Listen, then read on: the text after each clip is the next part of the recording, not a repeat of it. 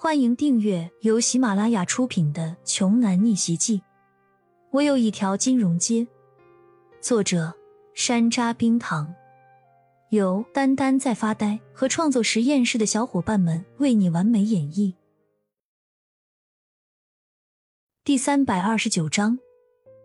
爸，你在说什么？谁敢杀我？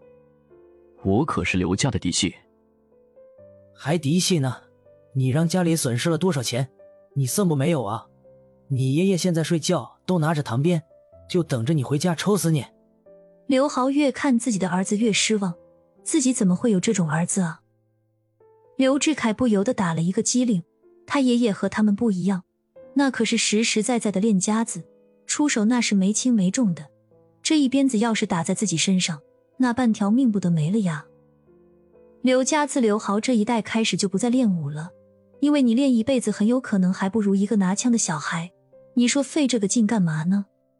还不如让手下练武，自家人专心从商赚钱呢。所以就培养出了刘志凯这种从温室里长大的废物。刘志凯哀求老爸说：“爸，你可得帮帮我，爷爷这鞭子我可受不了，我会被打死的。”我帮不了你，乖乖和我回家认错。刘豪严肃地说：“你现在可能惹了更大的祸。我之前私自派出去的暗卫，恐怕是凶多吉少。你也知道，我刘家能屹立在青州的，根本就是这些暗卫。现在一下子没了两个，追查下来，我承担不起。怎么可能？暗卫那么牛逼，谁能干掉他们？”刘志凯不相信，暗卫的厉害可是他从小就见识过的。少给老子废话，赶紧跟老子走！万一阿妹真的被杀了，他的目标很有可能是你。快回家！刘豪催促着刘志凯赶紧跟他走。一向惜命如金的刘志凯一听有人可能会来杀他，二话不说就跟着父亲离开了。这回他也不再害怕爷爷的藤鞭了，被打一顿也比没了命强。刘家的车队早就在别墅门口等着了。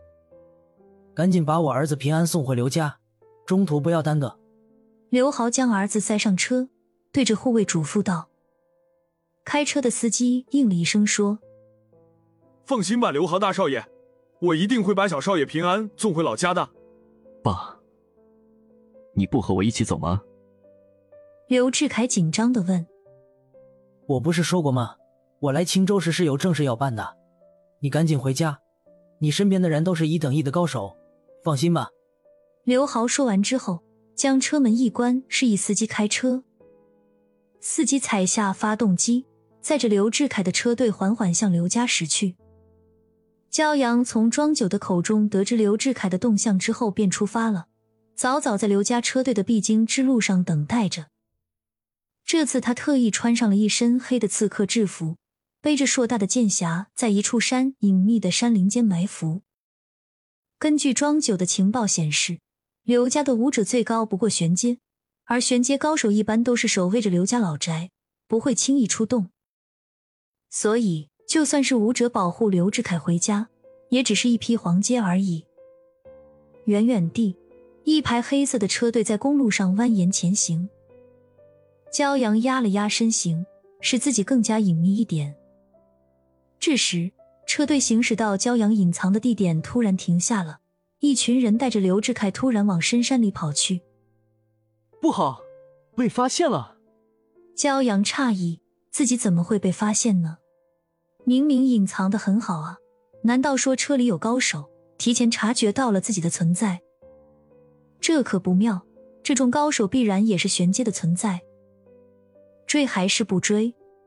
骄阳陷入了两难的抉择。